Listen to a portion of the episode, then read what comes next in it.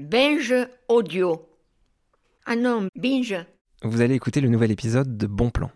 Mais juste avant ça, je voulais remercier les éditions Ulmer, qui sponsorisent ce programme. C'est une maison d'édition qu'on aime beaucoup et qui est spécialisée dans la nature et l'écologie pratique. Vous pouvez retrouver leur catalogue sur leur site internet, édition pluriel-ulmer.fr ou chez votre libraire. Si vous écoutez ce programme, c'est aussi grâce à eux. Bonjour, je suis Thibaut. Je viens de rouler euh, 25 km à vélo. Il fait très beau, mais il doit faire moins 7 degrés. C'est une des journées les plus froides de l'année. Je vais rejoindre Thibaut. Thibaut, c'est mon ancien colocataire. J'ai vécu avec lui pendant deux ans, il y a maintenant 4 ou 5 ans. Et puis on s'est perdu de vue. euh, Lui vivait à Paris, il était journaliste. Moi aussi. Et un beau jour, j'ai entendu dire qu'il avait complètement changé de vie. Là, il m'a donné rendez-vous à 500 mètres de chez lui. Et il m'a dit qu'il allait faire du bois. C'est lui qu'on entend, je pense, avec sa tronçonneuse. Je le rejoins. Salut Thibaut. Ça va? Ça va et toi? Ouais, Salut. ça va. Tu viens- Tu viens de couper tout ça? Euh, ouais. Mais là, je suis pas rapide, tu vois, l'arbre il est tombé en travers là. Et il fait froid. Euh, ouais, mais là, il fait bon là. À faire du bois, il fait bon. Puis il fait super beau, alors c'est cool. Ça va. Tu veux une tisane? J'ai de la tisane dans la voiture. Eh ben, je veux Un bien, c'est gentil. Hop là.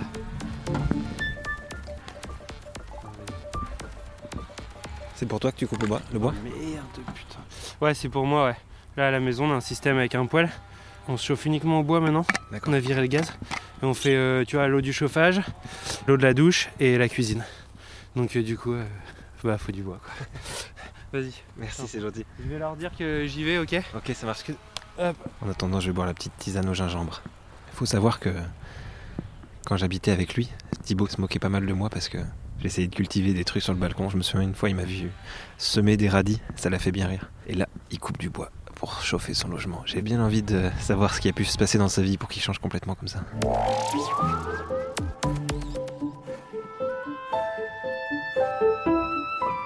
Avec Elsa, on s'est dit, enfin c'est moi qui lui ai dit que voilà, si on voulait fonder une famille, moi je voulais pas qu'on reste à Paris. Et euh, à ce sentiment-là, c'est ajouté le fait que le journalisme, euh, je trouvais que ça devenait de, enfin moi ça me remplissait plus quoi. Je trouvais plus que c'était utile quoi. Toi, t'étais, t'étais journaliste et t'étais souvent sur des terrains de, de guerre notamment, euh, c'est ça hein? Ouais, ouais, ouais, ouais, carrément. Je sais pas ce qui s'est passé, mais un jour, je me suis dit, euh, c'est pas un déclic, quoi, mais c'est plus un truc latent, euh, à force de rencontrer des gens. euh, quand tu fais un reportage, j'ai l'impression que ça convainc personne, en fait. Il y a les gens qui sont d'accord avant le reportage avec le reportage que tu vas faire, plus ou moins, et l'angle que tu as choisi, et qui vont dire, ah, c'est un super reportage. Les gens qui sont absolument pas d'accord avec toi et qui vont dire, ouais, soit c'est faux, soit t'es manipulé par les rouges, les verts, les jaunes, soit, euh, euh, voilà. Et puis au milieu de ça, il y a euh, euh, 1% qui va dire ah ouais bah ça m'a fait changer d'avis ça m'a fait réfléchir. J'en ai eu marre de faire des trucs pour le 1% quoi. Donc euh, du coup j'ai dit à Elsa ouais voilà euh, bah moi j'ai envie euh, qu'on aille vivre à la campagne et tout parce que bon alors toi tu m'as vu urbain mais moi j'ai grandi dans un village de 900 habitants quand même. Donc euh, je suis pas euh, tu vois je suis pas parisien euh, ni rien quoi Enfin, j'avais jamais vécu dans la ville avant de vivre à Paris, en fait. Du coup, j'ai dit à Elsa, bah voilà, il faut qu'on parte, on va trouver un projet. Du coup, on s'est mis à, se demander ce qu'on pourrait faire, quoi. Et puis, c'est passé par plein de trucs, euh, travailler du bois, euh, enfin, il y a eu plein d'idées comme ça, tu vois. euh. Et puis, un jour, euh, je sais pas, on s'est mis à parler d'agriculture, quoi. Et puis, on a commencé à réfléchir plus sérieusement à un projet via la création d'une ferme. On a été visiter des fermes, on a fait du woofing, on a fait des stages et tout ça. Puis, bah voilà. Tu vois, après, moi, j'ai toujours grandi à campagne, j'ai fait le potager avec mon grand-père. euh, Il y avait toujours quelque chose qui était là, quoi. Mais qui a du mal à s'exprimer euh, en ville, quoi. Ouais, c'était un peu entre parenthèses dans ta vie quoi. Euh, Bah ouais, ouais, mais de fait, quoi. D'être dans la ville, d'être toujours dans un train, dans un avion pour partir en reportage, d'être speed, tu vois. ouais, ouais. C'est quoi alors le projet? Bah, le projet, là, ici, on a 5 hectares et demi. C'est de produire des fruits, des légumes, et au maximum d'essayer de les vendre au niveau local, et nous d'en vivre correctement.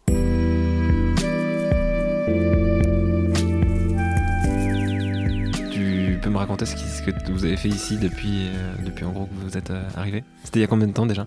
Alors, euh, on a signé en juin 2016, et on a emménagé un an après, pour la naissance de notre fils. Donc euh, la première année, on était là que les week-ends. On s'est beaucoup occupé de la maison. On s'est créé un petit potager euh, euh, qui est juste là derrière toi. Et puis on a passé beaucoup de temps à observer le terrain, sans rien faire en fait, pour voir bah, comment ils réagissaient aux différentes saisons, comment ils réagissaient aux fortes pluies, comment ils réagi- réagissaient l'été. Et du coup, ça, ça nous a permis de déterminer où on allait mettre le verger, où on allait commencer les légumes, où on allait mettre les serres. Et euh, là, cet été, au mois d'août, on a bâché 5000 mètres carrés avec des bâches d'ensilage et on a mis des pneus pour les tenir. Bah là, on ira voir le résultat après si tu veux. Il n'y a pas besoin de labourer. Quoi. La prairie, elle est morte et puis la terre, elle commence à se décompacter en surface. Quoi. Et un gros, gros travail des vers de terre qui bouffe même la bâche et qu'on retrouve sur la bâche. Avec, il y a des petits trous. euh, voilà. Ça, je suis pas sûr que ce soit très bon pour eux, mais enfin, pour dire qu'il y a la vie du sol, euh, elle, fait, elle fait son travail. Quoi. Tu parles de, notamment de, de, de bâcher pour pas travailler le sol. C'est c'est quoi vos sources d'inspiration euh, pour Comment vous êtes arrivé à ces, ces choix-là? De pas utiliser forcément de, trop de machines, de pas labourer le sol, etc. Bah alors c'est beaucoup de recherche, euh, c'est beaucoup de ténacité face euh, aux gens de la chambre d'agriculture, euh, à tous les gens plus ou moins qui font de l'agriculture et qui, à qui tu parles du de ton projet. Quoi. Et nos sources d'inspiration, bah, il y, il y en a deux. Il y a sur l'organisation, il y a beaucoup le modèle de Jean-Martin Fortier. Sur l'uniformisation des planches, il a une vraie réflexion au niveau de la rentabilité qui est, je, je pense, souvent oubliée par des gens qui portent des projets et qui disent euh, moi je m'en fiche, je veux juste me dégager euh, un RSA. Et moi je trouve que aujourd'hui, si on veut développer une autre agriculture, bah, il faut penser à un modèle qui est rentable. Lui, c'est un, c'est un- un Canadien qui euh, justement insiste beaucoup sur le fait que les, les nouveaux modèles doivent être, euh, enfin, doivent vraiment apporter un salaire aux agriculteurs. Ça doit pas être un hobby, etc. Ouais. Mais je pense que ça c'est fondamental quoi. Aujourd'hui, si on veut développer un modèle, enfin, je sais pas, nous, on- on- on- pour nous, c'est primordial pour deux raisons. Déjà parce qu'on a envie de vivre de correctement de notre activité, et aussi parce que on voit qu'en ce moment il y a une bataille sur ce qu'on appelle euh, la transition euh, alimentaire. euh, tout le monde parle un peu de permaculture sans trop savoir de, quoi il s'agit et tout ça. Et ces nouveaux modèles peu mécanisés sur petite surface, ils sont vachement décriés. Et le seul moyen de les imposer, bah, c'est de montrer qu'ils sont rentables. Pour moi, c'est vachement important de réfléchir en termes de rentabilité aussi. Parce que si on laisse ça de côté, ben, du coup, déjà on galère à vivre. Et puis après, bah, ça sert à rien de- de- d'essayer de, batailler contre l'agriculture conventionnelle. Quoi. Et notre deuxième source d'inspiration, c'est un collectif qui s'appelle euh, MSV, Maraîchage sur sol vivant. Pour résumer euh, la philosophie de cette façon de cultiver, c'est euh, le sol n'est jamais travaillé et le sol est toujours couvert. Voilà. Et ça, c'est un peu notre façon d'envisager, nous, la mise en culture. Bah, c'est drôle ici, hein, quand tu leur expliques que tu as bâché pour pas labourer, tu peux pas juste dire ça. quoi. faut que derrière, t'expliques euh, toute la démarche parce que sinon, ils te regardent. euh, euh, ça n'a aucun sens en fait, quoi, tu vois, pour eux. Quoi. Il n'y a qu'une seule façon d'avoir raison, euh, c'est de produire des légumes. quoi. C'est pas. Enfin, tu vois, ça sert à rien d'avoir un débat. au bar du coin quoi. Soit on produit des légumes et ça marche, soit on galère et dans ce cas-là, bah, c'est eux qui auront raison. Quoi. Tu veux qu'on aille faire le tour de, de la ferme te va veux toi Ouais, moi, moi carrément. ouais. On va aller vers le terrain, on va faire le maraîchage. Voilà. Puis là, tu as une mer de plastique, c'est toutes les bâches, euh, c'est là où on va cultiver. Donc le principe, c'est que tu prends ce qui était simplement une, une prairie, Ouais, tu mets du- des grandes bâches noires en plastique dessus, ouais. que tu protèges du vent. Et quand tu reviens quelques mois plus tard, le- les vers de terre ont tout mangé et t'as un sol qui est prêt à aller. Ouais, sauf que en fait, euh, comme il y a plein de tempêtes l'hiver, euh, tu reviens toutes les semaines remettre les bâches. tu reviens pas quelques mois plus tard. Mais, si- mais sinon, c'est c'est ça. Mais regarde, on va regarder en dessous si tu veux. Donc, quand on a bâché, on a coupé les foins. On a laissé le foin en dessous. Donc là, qui est pas encore complètement dégradé parce que. Là, on soulève le pneu. Ah. Gros pneu de tracteur. Donc, ça, c'est le foin qu'on a coupé, tu vois. Qui est pas encore euh, dégradé. Bon, là c'est gelé, mais tu vois, là je peux pas trop te montrer, mais. Ah, regarde, si, regarde là-dessous, ça a été protégé un peu du gel. Regarde, mets le doigt là, tu vas voir. C'est, tout grumeleux. Donc Là, y a pas de problème, hein, les légumes, euh, les racines elles vont s'enfoncer. hein. Nous on croit qu'il y aura pas de problème pour faire pousser les légumes. Mais encore une fois, il faudra revenir dans quelques mois. Moi je. Et comment t'expliques que souvent les gens qui croient ça, euh, c'est parce que c'est le cas, tu citais Jean- Jean-Martin Fortier au Canada aussi, c'est pareil, euh, c'est souvent des, des urbains qui reviennent euh, à la campagne. Comment tu, comment tu expliques euh, ça? Peut-être faut pas être pris dans le truc aussi quoi pour euh, pouvoir réfléchir autrement quoi. Euh, tu vois les agriculteurs on leur met tout le temps plein de trucs sur le dos mais euh, euh, il y en a beaucoup ils récupèrent un système qu'ils héritent euh, de leurs parents. Ça doit être déjà vachement dur d'hériter de quelque chose de ton père et tu lui dis ouais bah moi je vais tout changer. Et puis lui dire je vais tout changer c'est quand même remettre en cause toute sa vie professionnelle quoi. Je pense que c'est une des raisons pour lesquelles euh, un système euh, se perpétue alors qu'il n'est pas forcément le, le- mieux adapté. Quoi. Du coup, nous, en tant que urbain, on est libre euh, de toutes ces contraintes. Quoi. Et des fois, pour le mauvais, hein, des fois, moi j'ai des idées. Tu vois, il y a un gars du coin qui va me dire Mais non, faut pas faire comme ça, regarde, c'est plus simple comme ça. Et il a raison. Quoi. Mais du coup, je suppose que d'autres fois, eh ben, ça permet de se dire Mais euh, pourquoi on n'essaierait pas de faire comme ça? Et puis, bah, ça marche. Quoi. Nous, on a envie de faire de la recherche, d'essayer des trucs et tout, tu vois. À terme, j'aimerais bien, hein, tu vois essayer des trucs et dire putain mais ça ça cartonne et tout. mais je pense que ça va être plutôt être euh, des conseils genre surtout ne faites jamais ça nous on l'a fait et c'est une catastrophe quoi. et là tu vois bah t'as les serres euh, Tu les as ré- récupérés à- ouais, d'occasion récupérées, on les a achetés d'occasion quoi bah c'est pareil que des neuves quoi Là, on entend des oiseaux. C'est plutôt bon signe. Alors ça, tu vois, je sais absolument pas ce que c'est comme oiseau. Je fais plein de nichoirs, je commence à apprendre, j'ai un bouquin et des jumelles là. Mais tu vois, ça c'est un reste d'urbain par exemple. Parce que genre les oiseaux, même euh, à la campagne chez moi, je m'y étais jamais trop intéressé. Enfin si, tu vois, euh, c'est cool quoi, mais jamais à savoir euh, quelle espèce, ce que ça mange, dans quoi ça vit. Bah sur cette parcelle là, c'est là qu'on va planter le verger. Mais ici, bon là il fait un peu froid là, ils, sont, ils sont un peu cachés, mais tu reviens au printemps, mais tu te lèves le matin, mais c'est- tu peux entendre euh, 30-40 espèces d'oiseaux différents quoi. Et la, et la ferme ici, elle s'appelle la ferme des Gobettes, ça veut dire euh, grenouille, c'est ça?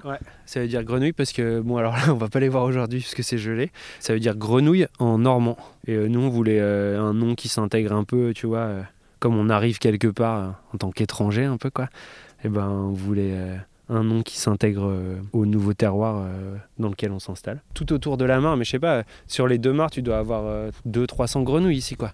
Et donc, quand elles se mettent à chanter, mais c'est impressionnant, quoi. Et au début, avec Elsa, on s'est dit, putain, mais on va pas réussir à dormir, quoi, quand elles chantent. Donc, en fait, euh, t'arrives très bien à dormir, ça te berce. Et sinon, on a découvert un truc, si tu siffles un bon coup, elle s'arrête direct.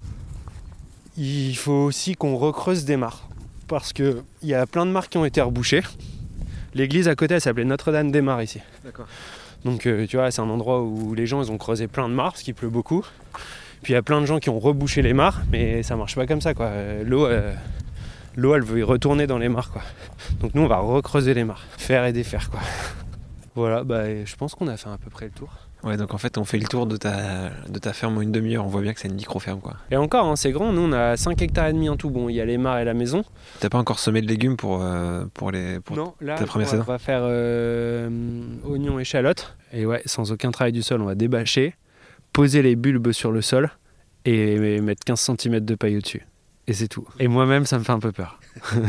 On va aller semer tes, tes premiers légumes alors. Euh, bah si tu veux, allez. Ça dehors, ça va C'est le coq du voisin qu'on entend Le coq- Il est en retard. Est-ce que tu peux me raconter tout ce qu'il y a sur la table et tout ce dont tu as besoin pour faire les semis? Alors euh, là, j'ai des graines, j'ai euh, des petites étiquettes et un crayon, euh, une petite terrine qui doit faire euh, 10 cm sur 5. Une petite boîte percée en plastique, quoi, c'est ça? Ouais, voilà. Et puis euh, là, j'ai du terreau que j'ai mouillé. Alors d'habitude, je fais euh, un grand seau, euh, une grande- parce qu'on fait beaucoup de semis d'un coup, une grande bassine euh, de terreau avec de l'eau. Et puis on l'humidifie, on rajoute du terreau jusqu'à temps qu'on obtienne une texture qui nous satisfait. Une texture qui nous satisfait à peu près, c'est quand on prend une motte, qu'on la serre et qu'elle est bien humide, qu'on sent qu'il y a de l'eau dedans, mais que ça coule pas des, doigts. Là. Là, ce qu'on va faire, c'est qu'on va faire cette petite caissette. On a trois sortes d'aubergines, on va faire trois lignes d'aubergines qu'on va semer super denses. Et puis après, dès qu'elles vont être sorties au stade avec euh, juste les cotylédons, on va les repiquer dans des pots. On va les tirer à la pince à épiler par exemple, ou avec les doigts de- avec beaucoup de précaution. Et on va les repiquer dans des, euh, dans des pots individuels. Voilà. Donc là, tu émiettes le terreau. Là, on humide. émiette le terreau, on remplit le, le truc. faut que ça soit un peu compact quand même.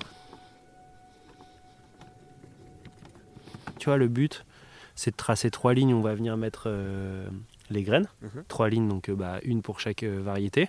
On va venir mettre les graines à, à la queue leu Et puis après, recouvrir d'un peu de terreau.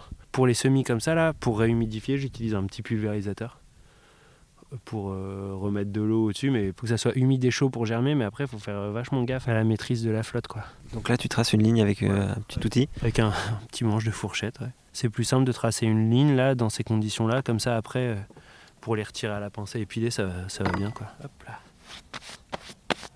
Une aubergine là-haut, lavender. Là j'ai versé les graines dans ma main, puis je vais les prendre, puis je vais les mettre dans la ligne, tu vois. Là, je les espace un peu parce que j'en ai pas beaucoup, mais elles peuvent presque pousser euh, ensemble, quoi. Je te parle, je fais n'importe quoi. Il y en a une qui est partie dans la ligne d'à côté. Heureusement, on n'a pas encore semé la ligne d'à côté. Donc là, on a trois lignes avec euh, trois fois une vingtaine de graines euh, très serrées. Exactement. Bon, alors là, par contre, d'habitude, je fais pas ça. Je mets du terreau sec au-dessus et après, on passe un petit coup de pulvé. Là, je vais mettre du terreau un peu humide. Je vais bien le presser quand même. On va vraiment saupoudrer là. Comment tu sais que, combien il faut le recouvrir? C'est assez fin là, parce que là, en plus, on veut que ça germe, euh, on veut que ça germe assez rapidement pour pouvoir les replanter, pas qu'elles s'implantent vraiment fort et tout quoi. Souvent, on dit euh, deux ou trois fois sa taille, euh, la taille de la graine, c'est ça à peu près? Ouais, c'est ça, mais là, euh, oui, oui, oui. Enfin, tu vois, là, je, bah, je sais pas combien ça mesure, mais là, tu pourrais aller jusqu'à un demi centimètre, un centimètre, ça serait un peu plus que la graine elle est tellement mini. Et voilà.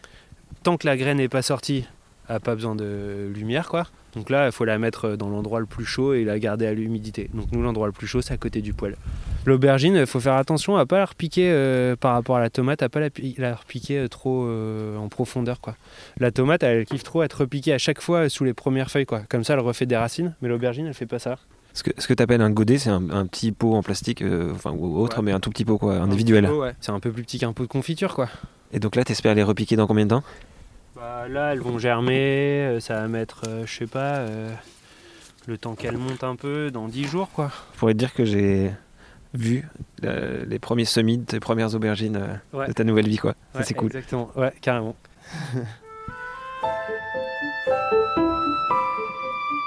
Tu parlais tout à l'heure du fait que c'est pas facile pour un fils d'agriculteur de dire qu'il change de modèle. Euh, toi, tes proches et tes amis, ils ont réagi comment quand tu leur as dit que tu allais changer de vie complètement pour venir euh, t'installer dans une ferme? Les potes proches, ça, fait, ça faisait un petit bout de temps qu'on avait un- des discussions sur le journalisme et tout, et sur Paris, euh, qu'ils connaissaient un peu mon ras-le-bol. Ils ont été, euh, je sais pas, comment on pourrait dire, surpris, mais toujours encourageants, quoi. La famille, euh, ouais, aussi. euh, ceux pour qui c'est le plus dur, entre guillemets, mais enfin, euh, ils le vivent assez bien, mais ça leur fait peur, c'est mes grands-parents. Parce que mes grands-parents, ils ont quitté un peu tout ce que nous, on vient retrouver, enfin, depuis leur enfance et puis après dans leur vie active, pour euh, avoir le confort, euh, vivre en ville. euh, si tu veux, du point de vue de mes grands-parents, dire euh, ouais, on était journaliste, on vit à Paris, euh, t'es un peu au top quoi de ce que tu peux attendre d'une vie professionnelle quoi. Ma grand-mère, qu'est-ce qu'elle m'a dit l'autre jour? Elle m'a dit nous, on veut juste voir que tout va bien et que vous arrivez à en, en vivre avant de partir. Comme ça, je serai soulagé quoi. Tu vois, c'est mignon quoi. C'est ton autre grand-père qui produit les péchés ou c'est le, le même? Non, c'est lui qui produit les péchés, ouais. Ouais. Ça, il, te soutient, il t'a donné. Ouais, ouais, ouais, grave, grave. Mais lui, il est trop drôle, quoi. Parce que tu vois, autant des agriculteurs euh, conventionnels, tu peux pas vraiment leur. Enfin, c'est très difficile de leur parler de nouvelles méthodes. Mon grand-père, il a 82 ans, il était là, ah ouais, là, tu mets de la paille, mais c'est super intéressant et tout. ouais, je vais essayer et tout. quoi, tu vois. Parce que lui, il a un potager? Ouais, ouais, il a, lui, il a un super potager et tout. Et puis euh, son père, il avait un, un potager aussi extraordinaire. Du côté de ma grand-mère, moi, j'ai bien connu mon arrière-grand-père qui avait un pareil, un potager euh, génial, quoi. Et euh, j'avais pas été depuis un bout de temps, tu vois. Et l'autre jour, j'ai été et ils construisent des maisons à la place de ce potager. Euh, ça m'a rendu trop triste. Et du coup, j'ai été chopé de la terre et je- j'en ai mis un peu sur le terrain là, de là-bas avant que ça soit fini et qu'il y ait du béton euh, dessus, quoi. Je l'ai mise sur le terrain. Bon, c'est, tu vois, c'est symbolique et tout, mais je sais pas. Ou je sais pas pourquoi j'ai fait ça, mais ça me faisait plaisir. Quoi. C'est symbolique, je vois bien. Et ben, je te remercie Thibaut pour euh, cette visite. J'étais content de voir ta ferme. Et euh, je reviendrai en été pour voir tes Bah, pour les manger récoltes. les aubergines. Quoi. Bah oui, il faudra que je goûte les aubergines. Merci Thibaut. Salut. Merci à toi. Merci d'avoir écouté cet épisode de Bon Plan. Ce podcast sort toutes les deux semaines et il est accompagné d'une newsletter qu'on vous recommande chaudement. Si vous voulez nous soutenir, on sera très heureux. Nous avons une page Patreon. Vous pouvez retrouver toutes ces infos sur le site de Bon Plan, bonplan au pluriel.com. À dans deux semaines. Binge audio.